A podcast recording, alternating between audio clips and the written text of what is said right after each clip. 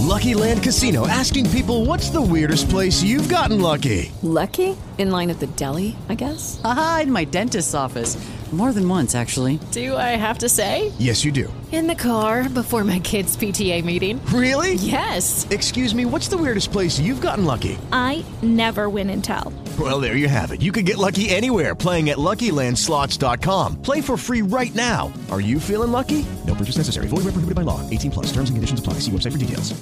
Hello, it is Ryan, and I was on a flight the other day playing one of my favorite social spin slot games on ChumbaCasino.com. I looked over the person sitting next to me, and you know what they were doing? They were also playing Chumba Casino. Coincidence? I think not. Everybody's loving having fun with it. Chumba Casino is home to hundreds of casino-style games that you can play for free anytime, anywhere even at 30,000 feet. So sign up now at ChumbaCasino.com to claim your free welcome bonus. That's ChumbaCasino.com and live the Chumba life. No purchase necessary. VGW. Void were prohibited by law. See terms and conditions. 18 plus.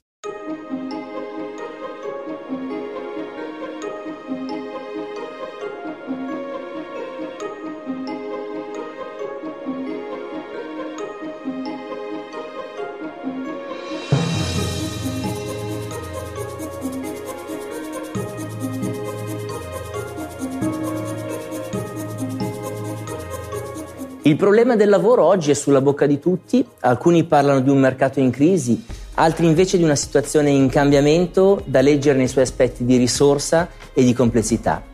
Il tema è delicato tanto quanto inflazionato, di questo oggi eh, ne parlo con uno psicologo che ha grande esperienza in questo ambito, il professore Kaneklin, eh, che è professore ordinario di psicologia del lavoro e delle organizzazioni eh, nell'Università Cattolica del Sacro Cuore qui a Milano. Prof, grazie per la sua disponibilità. Prego. Eh, prima domanda, allora, Einstein diceva che eh, la crisi comporta sempre al suo interno un qualche aspetto di opportunità. Eh, chiaramente occorre avere le capacità per trovarla questa opportunità.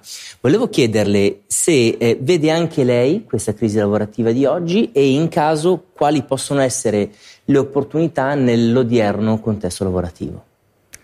Ma io vedo soprattutto le opportunità. Eh, da un lato, dall'altro vedo la, la paura e lo sconforto che le persone che cercano lavoro in qualche modo presentano, è uno sconforto che è indotto soprattutto dai mass media, dai genitori, dagli adulti, ma soprattutto dai mass media che confondono continuamente la diminuzione dei posti di lavoro con il lavoro. Allora, quello che è certo è che c'è una diminuzione dei posti di lavoro, basta pensare ai contratti a tempo indeterminato.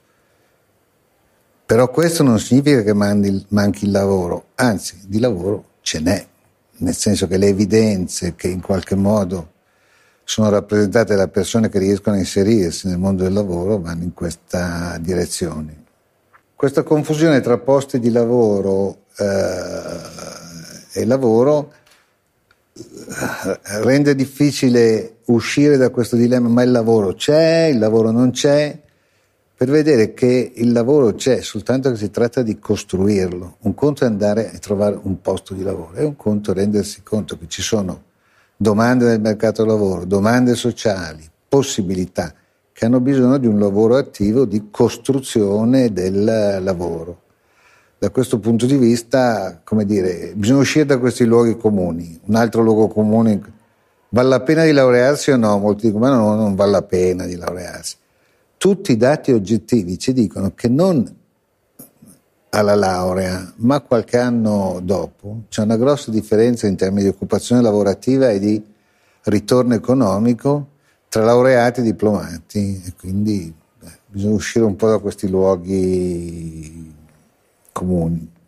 Possiamo dire che eh, gli aspetti di opportunità quindi sta, stanno più che altro dentro nel modo in cui noi abbiamo di vedere questa situazione. Se riusciamo a vederli, nel senso che le opportunità ci, ci sono intorno. Passano anche attorno, ma non riusciamo a coglierle, non riusciamo a cogliere nostre competenze, capacità e opportunità, occasioni che sono rappresentate dal mondo di lavoro che cambia molto rapidamente. Quindi...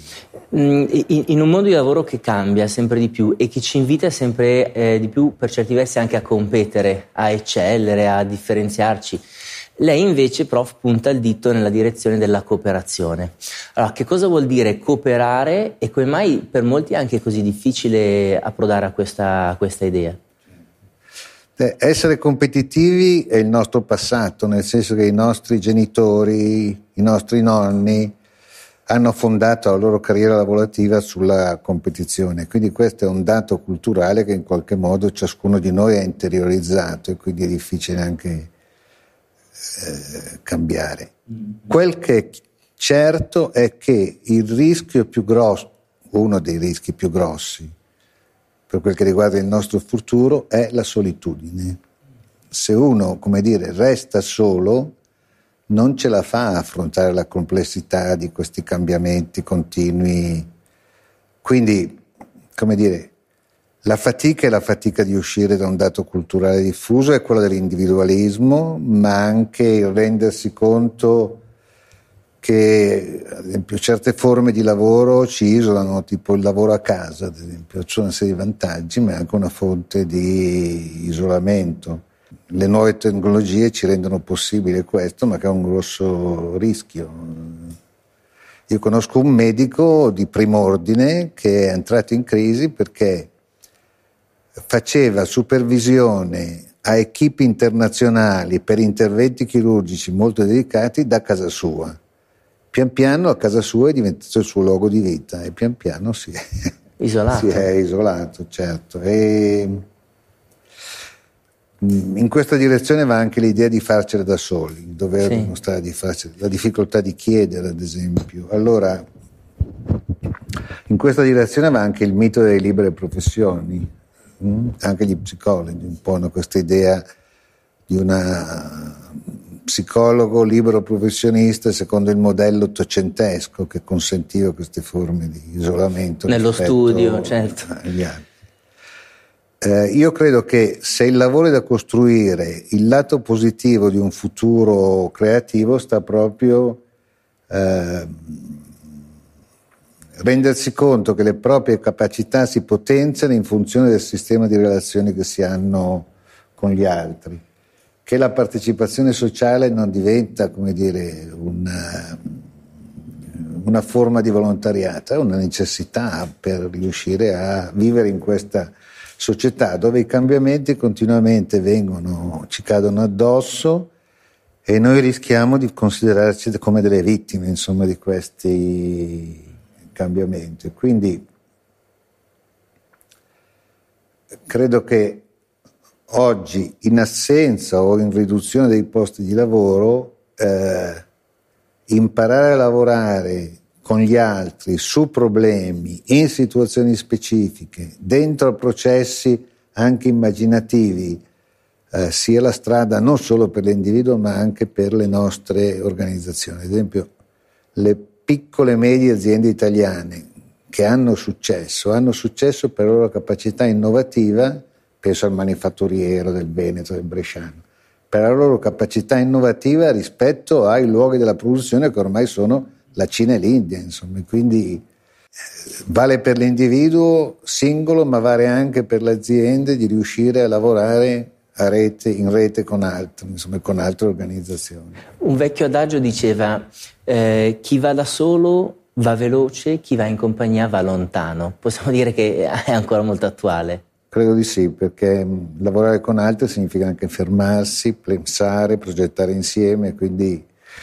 guardare lontano, non come dire, agire in modo reattivo ma proattivo rispetto a una realtà che cambia certo, molto rapidamente. Certo. Quindi è un, è un, passaggio culturale rilevante rispetto ai modelli che abbiamo interiorizzato, che sono quelli del nostro passato. Insomma. E tra i vari passaggi culturali eh, che sono in atto, ehm, c'è il tema delle nuove tecnologie. Eh, in che modo le nuove tecnologie stanno cambiando e cambieranno sempre di più anche il panorama lavorativo? Allora, le nuove tecnologie sono al primo posto tra eh, le 5-6 forze che in 10-15 anni cambieranno completamente il mondo del lavoro. Queste forze sono le nuove tecnologie, sono la globalizzazione, ma globalizzazione vuol dire 5 miliardi di persone interconnesse grazie alle nuove tecnologie, Mm, mm, quindi mm. un cambiamento epocale. Fra dieci anni saremo tutti, tutti interconnessi. Al pari della rivoluzione industriale. Come Al pari della rivoluzione. Siamo, come dire, eh, a un passaggio critico che in qualche modo ricorda la prima rivoluzione industriale, il passaggio dall'agricoltura, p- poi dopo seconda rivoluzione industriale, eh, adesso siamo a un altro salto che in dieci anni si renderà molto evidente anche se lo vediamo già. Dicevo, le forze sono nuove tecnologie, globalizzazione, la demografia e la longevità che sta cambiando il mondo. certo, Eh, certo. i, i risparmiatori oggi sono gli ultra, oltre settantenni, hm? persone che lavorano come me fino a 80 anni sono in aumento e rischia di essere in competizione con i giovani. I cambiamenti nella società mh, oggi sul mercato del lavoro insistono quattro generazioni, sta entrando la quinta. E siccome persone lavorano fino a 80 anni, avremo cinque generazioni in concorrenza, cosa che non è mai successa in questi Certo. anni passati. Muta la società, basta vedere le famiglie, basta vedere l'immigrazione, insomma, è la, è la quinta forza eh, rilevante è l'incognita delle risorse energetiche. La sostenibilità, quindi da un certo punto di vista anche di alcuni processi. L'Africa non è ancora in questo giro di cui stiamo parlando perché l'Africa non ha risorse energetiche sufficienti. Oggi il cambiamento in Africa è condotto dai cellulari perché i, i PC non si riescono a Ah, ad ricaricare. Quindi questo cambiamento del mercato del lavoro vedono fuori anche all'esterno l'Africa, però anche l'Africa sta camminando. Su mobile, questa- quindi l'Africa sta camminando Eh, in sì, questo sì. percorso. Mm. E torniamo alle nuove tecnologie, effettivamente le nuove tecnologie sono una grande possibilità, cambiano con una rapidità incredibile come sappiamo, però avere un proprio avatar, lavorare a casa senza mai uscire, è, è un'opportunità ma anche un grosso rischio di cambiare la realtà sintetica, quella virtuale, con la realtà fattuale, quindi riuscire rispetto a questo progresso rapidissimo nelle nuove tecnologie a non restare soli, avere cari i propri amici, ma anche continuamente costruire reti diventa l'alternativa rispetto al competere. Per quello io dicevo cooperare perché da soli uno non ce la fa. insomma. E quindi le nuove tecnologie, per rispondere alla sua domanda, l'ho messa al primo posto. insomma. Eh, prof, eh, rispetto alla, mh, alla situazione odierna, alcuni dicono che la crisi lavorativa sia eh, praticamente sempre responsabilità dell'individuo. Un'altra posizione dice che eh, più che delle scelte che più o meno consapevolmente una persona fa, la causa vada ricercata più nello stato sociale e quindi eh, sia la causa sia la soluzione. Eh, diciamo, quale delle due posizioni secondo lei è più utile assumere?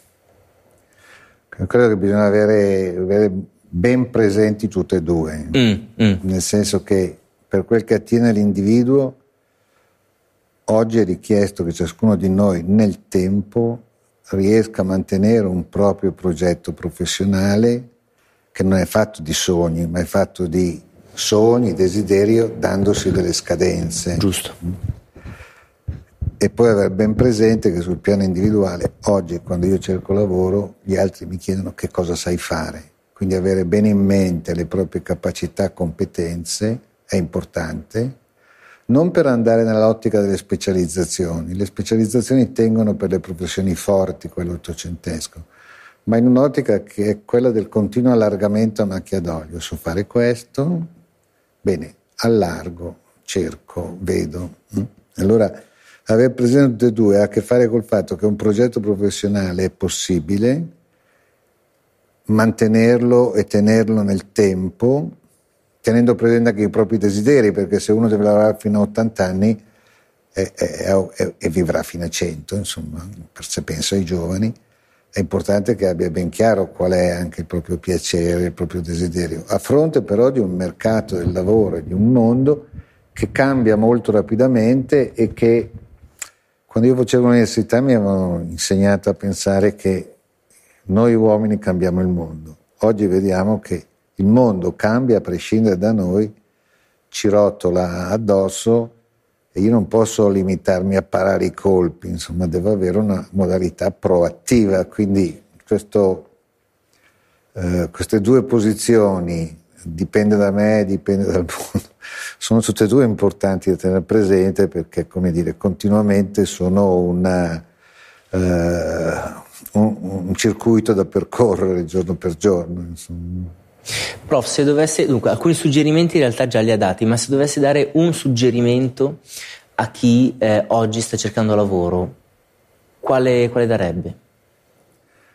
Quello che se uno non trova fermarsi su questa questione del progetto professionale. Il progetto professionale eh, non è, eh, mi piacerebbe fare, eh, eh, è un inventario di quello che io ho costruito nel passato, non solo attraverso il curriculum accademico, mm. formativo, mm. ma anche nella quotidianità della vita gli hobby. Il curriculum vivendi, vivendi diciamo. Esatto.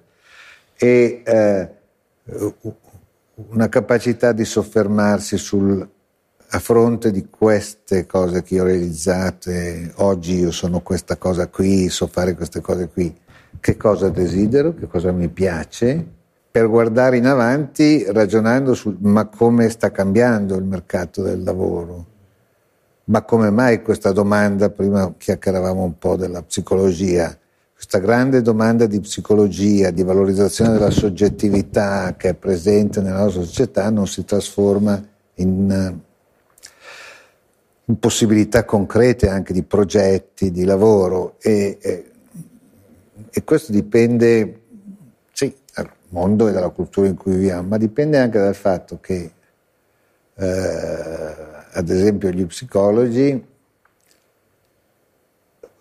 dico noi psicologi, sappiamo molto di più del funzionamento mentale individuale, dei sistemi relazionali, dei sistemi sociali, di quanto riusciamo ad applicare. Mm? Allora, perché? Ma perché probabilmente non c'era questa esigenza in passato, insomma, oggi si tratta di fare uno scarto come dire, in avanti cercando di vedere ma io che cos'è che posso offrire. Se uno ad esempio, non so, si mette nella prospettiva della psicoterapia in un'ottica tradizionale della libera professione, non riesce a incontrare un mercato del lavoro che gli risulta in crisi, insomma.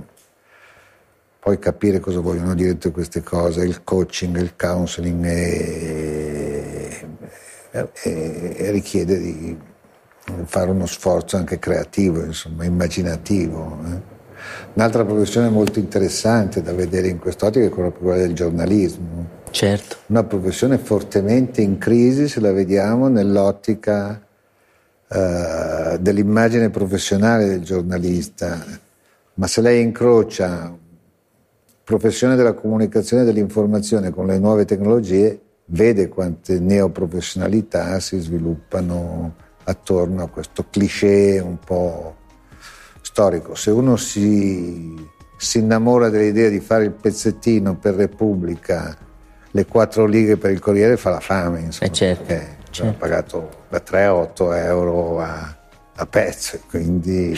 Chi non cambia è destinato a scomparire. Eh, sì, mm. beh, eh, anche perché il mondo che eh sì. non sappiamo dove va. Prof, grazie mille per questa chiacchierata. Grazie, è stato un piacere.